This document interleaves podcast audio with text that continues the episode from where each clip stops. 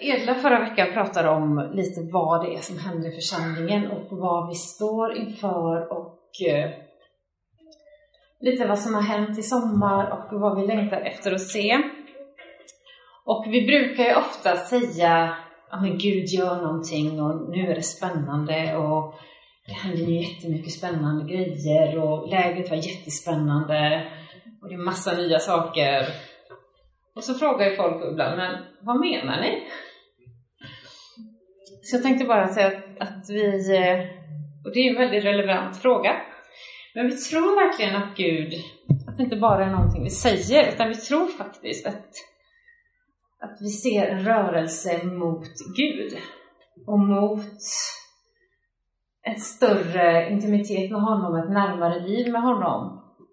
Och vi har sett i FLT, det är vår församlingsledningsteam där jag är med bland annat, och vi har under flera år verkligen sökt Gud på de här träffarna och upplever väldigt mycket mer av hans närhet och hans ledning i det vi gör. För några år sedan, som jämförelse, så var det väldigt mycket jobb och så här 5 minuter bön om vi har med. Och nu försöker vi, kanske inte göra tvärtom, men vi känner att det händer någonting i ett liv. Och vi tycker också att det faktiskt avspeglar sig i det som händer i församlingen. Med människor, man ser att Gud möter, Gud återupprättar. Och det, både på summit och läger och även på gudstjänster och hemgrupper, så ser vi att Gud berör människor och drar människor till sig på olika sätt. Och det är verkligen viktigt att understryka att inget sätt är mer rätt än något annat. Ibland är det ofta man ser några som är lite mer högljudda än andra, eller att det syns lite mer, men det är verkligen så att inget sätt är mera rätt än det andra, för att det är riktningen det handlar om. Är vi på väg med mer mot Gud eller inte? Och också börjar vi längta efter att se detta, inte bara i vår församling, inte bara, utan vi längtar ju efter att få se detta bland andra människor, bland våra grannar, bland våra vänner, bland våra kollegor, och även att vi önskar se mer, man ska säga, behövande människor önskar vi ska få möta Gud. Och det jag verkligen skulle referera till förra veckan var när Edla pratade om att vi ser, det är väldigt många som pratar om att det kommer en stor våg. En våg med väckelse, Gud gör stora saker. Och jag tror verkligen att det känns väldigt spännande. Jag lyssnade, gissa på samma podd som hon, om med Carol Wimber som var med och startade Vineyard för många år sedan.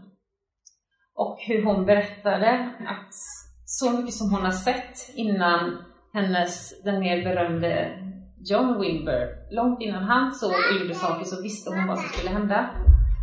Och så hon sa, men jag fick bara vänta in honom och vänta in alla andra, så kanske som... Men hur som haver, hon sa att hon ser en våg av väckelse komma. Och jag satt på ett tåg och lyssnade på detta och kände att bara ögonen blev helt, liksom, kom massa tårar och man blev helt varm i kroppen. Så bara, men tänk om vi får vara med och se det här. Tänk om vi får det. För att det är ganska stora ord. Hon har ju lite bandat att säga saker, men det är ganska stora ord. Och det jag känner är liksom, hur bemöter vi detta?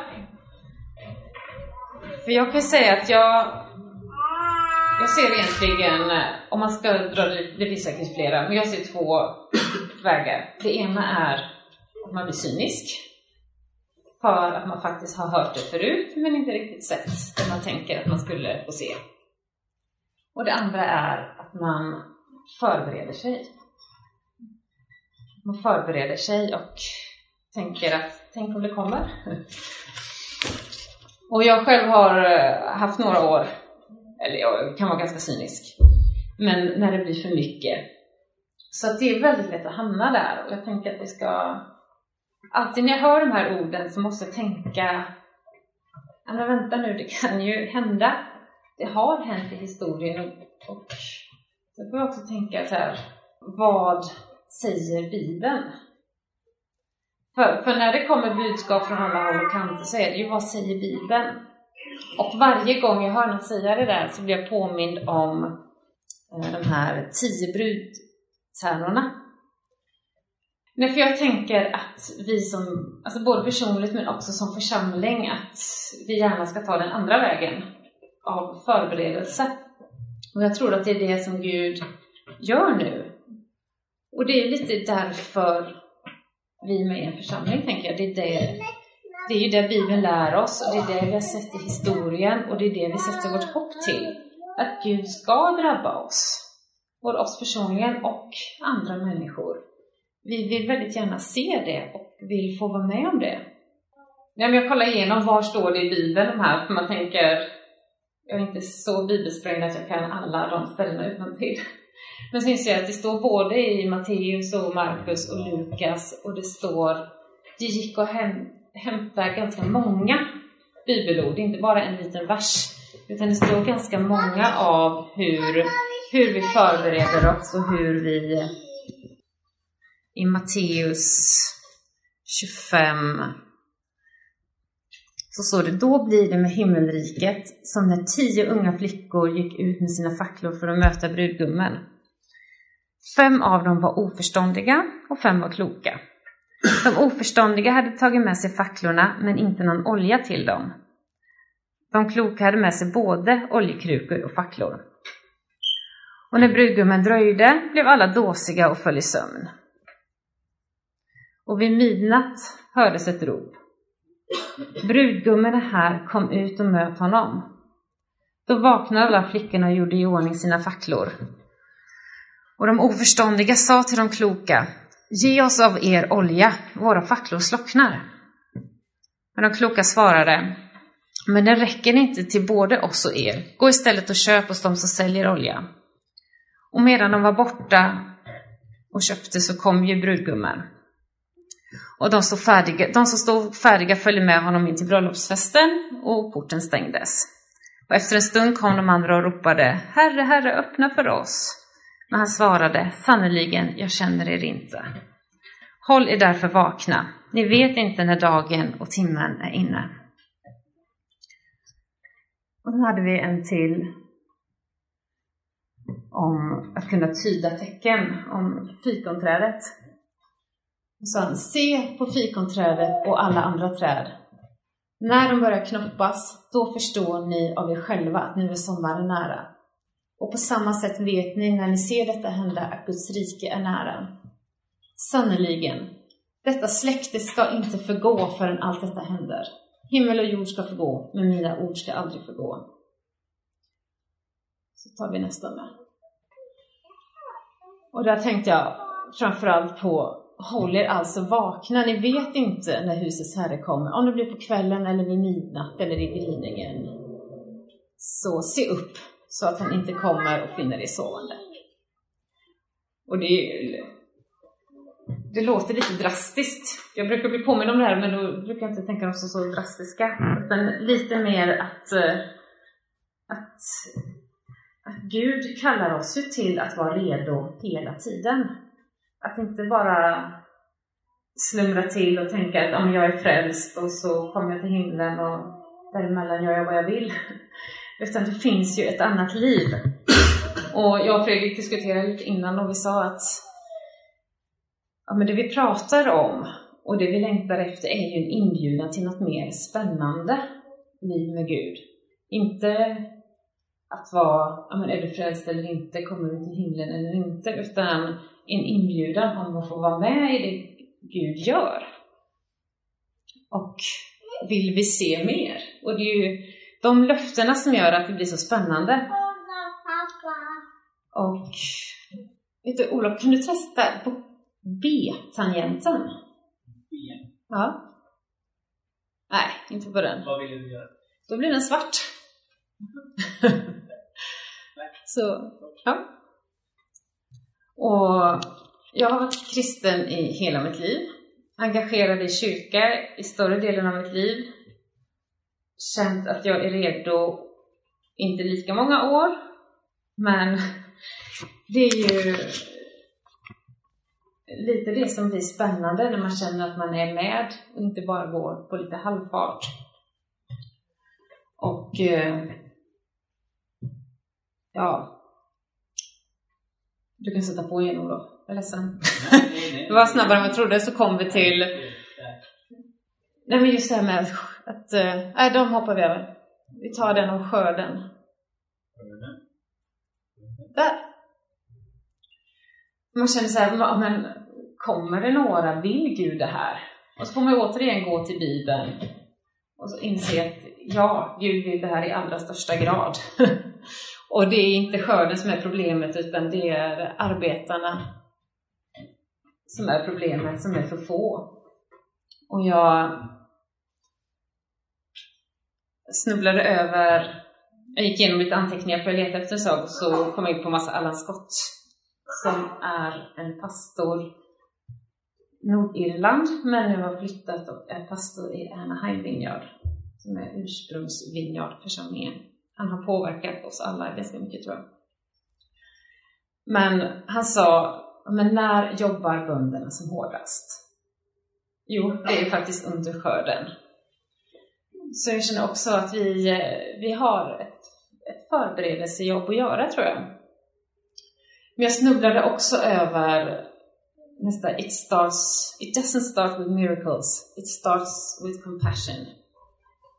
Och för det är ofta de här mirakel, jag älskar och alltså, jag vill jättegärna se massor helande, massa under, massa mirakler och längtar efter och ber för det. Men också att det börjar med att vi känner för människor. Att vi bryr oss om människor, att vi älskar människor. Människor i utsatthet och människor i fattigdom. Människor med behov. Och det är till exempel en sak som jag hoppas att jag själv ska vara med. Att det här är vår nya lokal på Hisingen som vi hoppas och tror på. Att det arbetet de har med Dream Center. Att vi ska kunna hänga in där. För vi är inte så stora med så jättemycket muskler att vi kan dra mycket grejer själva. Men att få hänga på deras arbete. Men det är en liten bekännelse också att ofta när man nämner det här så får jag en klump i magen. För jag tycker att det kostar ganska mycket. Människor med behov är inte alltid så roliga. Och det tar mycket energi och jag tittar på hur mycket energi har jag. Och så känner jag att nej, vi kanske ska vara med i en församling med 20 anställda och inga behov istället. Ja. Men jag tror inte det är vad Gud vill. Och jag känner själv att Gud påminner mig igen och igen att men det är inte du, Maria, som ska fixa människor. Det är inte du som ska fixa deras liv. Det är jag. Det är Gud som fixar och Gud säger själv att det är jag som är läkaren.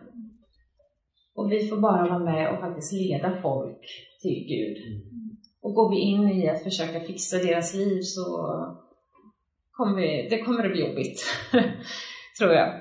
Och framförallt så blir det inte bra. Men så jag har funderat mycket på det här.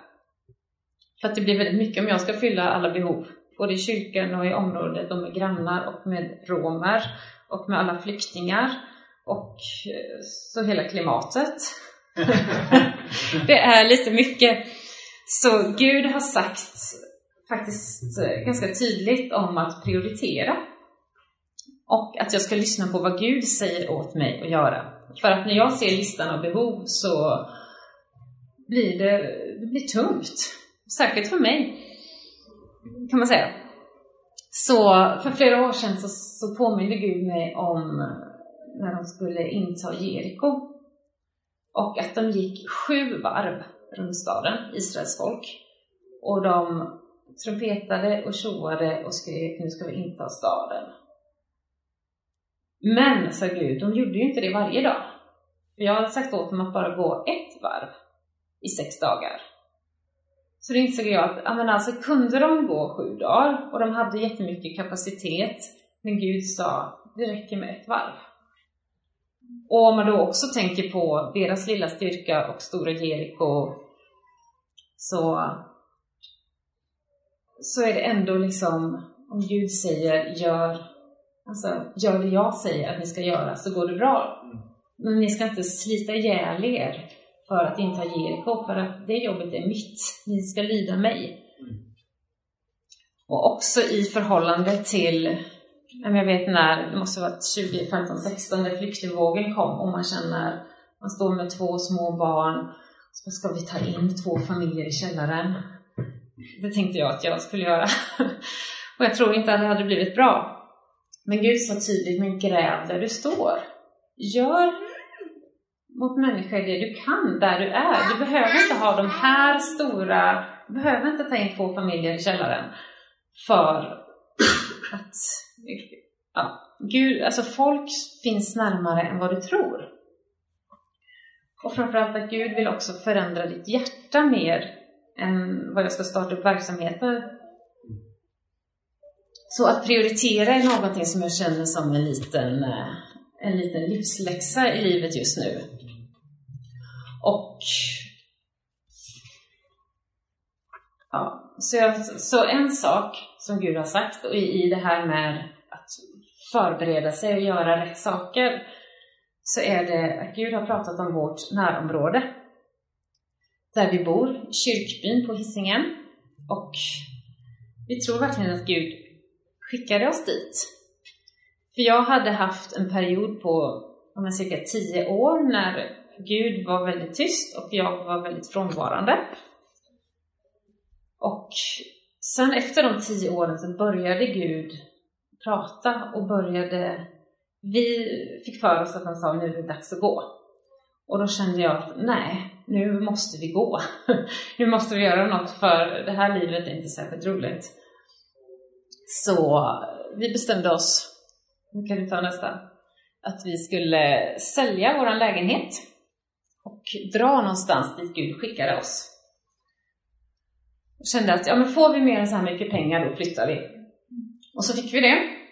Och så hade vi ingenstans att flytta till. Så vi står där med 2 barn, 2 år och 1,5. Och säger, spännande det. Tyckte vi. Och sen så,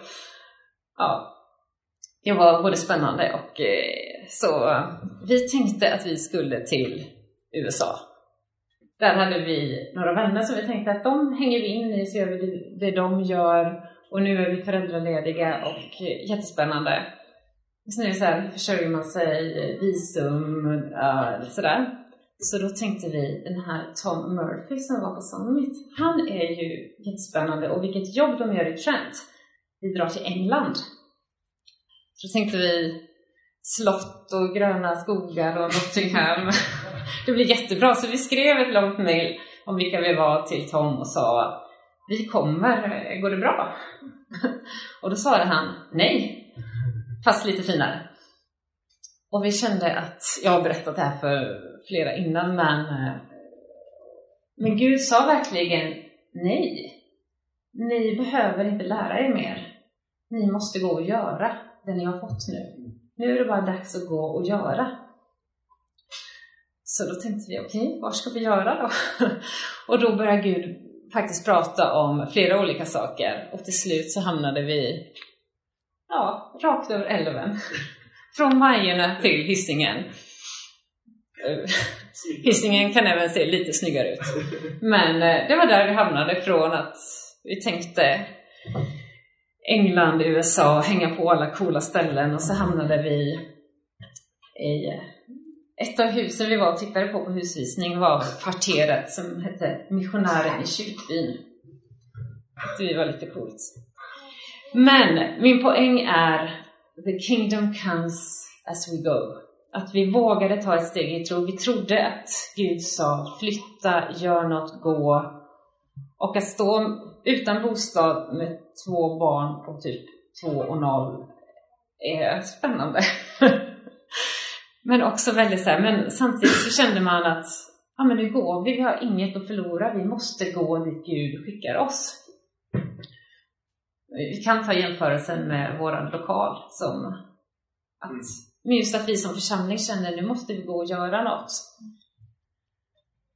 Och förra sommaren så började Gud prata om för att det vi längtar efter att se och göra när vi flyttade, det kan vi säga är långt kvar till vi ser det vi drömmer om. Men vi börjar faktiskt se. Men förra sommaren så sa Gud att om ni tror att jag har sagt det här, om ni tror att det är det ni ska göra, då måste ni prioritera. Ni kan inte bara köra på. För att kör ni på så kommer ni aldrig ha tid, utan ni måste aktivt våga prioritera. Så jag har en liten favoritvers, över kanske fel, men var på er vakt så att inte era sinnen fördunklas av livets bekymmer. Och det är så lätt att man blir så, och insåg att nu har det gått flera år. Och så är det med det är barn och skola och förskola och barn som inte går i skolan. Och det är liksom föräldrar och det är alltså, husrenoveringar. Det är så mycket. Och så kyrka. Så vi kände att det är så mycket som gör att vi inte gör det Gud. Det vi tror att vi ska göra. Så det var verkligen börja prioritera. Så en sak var faktiskt att vi sa att vi lägger varannan, förra hösten hade vi då lite mer varannan gudstjänster, och då bestämde vi att vi tar de varannan gudstjänsterna i vårt närområde med våra grannar, med våra vänner, med de som Gud har pekat på. Och satsar och börjar bygga relationer och investerar och ber. Och har fortsatt så under våren. Och nu har vi faktiskt fått en familj som vi fått jättefina samtal med. Och där man känner att, ja, men att man faktiskt får säga så här, men alltså, ditt liv kommer ju inte bli bra om inte du har Gud med. Och det är inte så ofta man säger så till folk. Men ja, så jag känner att det här har jag också dragit innan, men det är verkligen något som jag tror jag ska utmana lite om med just de här varannan gudstjänsterna. Vad säger Gud att du ska göra? Vad gör Gud i ditt liv? Hur ska du fira gudstjänst nästa söndag? Det kan vara spela spel med barn, läsa Bibel, alltså besöka föräldrar. Alltså man får fråga Gud. Jag kan göra listan jättelång, men vad säger Gud? Vad ska du förbereda dig i? Och också ta risker i. För det är det ju liksom att alltså både odla relationer och stå här och predika och andra saker. Det är en liten risk man tar. Så hur förvaltar vi det? Och en av sakerna som jag tror att vi ska göra om ni inte kommer på något annat, så är det att läsa Bibeln mer. Jag känner att Gud är på mig ganska ofta med att men läs mer. Både för att man lär känna Gud. Och det är ju det viktigaste. Men man lär också känna sig själv och vem man är. Och lär känna hans röst. Och så funderar jag också på alltså det här med den rätta läran. För att det finns så mycket. Både i alltså, profetier som vi läser och delar. Hur kollar vi av dem liksom? Och det är ju med Bibeln. Och med vår relation till Gud. Med Bibeln. Och det är så mycket som sägs idag. Både i kyrkan och utanför kyrkan. Och överallt. Och det är... Ja, man får snoken i boken. Och liksom hålla fast vid det. Och att det blir inte gammalt.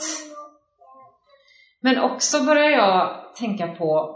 Att läsa Bibeln med perspektivet just den här speciella grannen jag hade i åtanke. Hur läser hon Bibeln? Alltså hur lär man ut Bibeln? Så det tänker jag är en uppmaning och utmaning för oss. Att hur lär vi ut det här? För de flesta av oss har som vansinnig stor kunskap egentligen efter alla år av predikningar.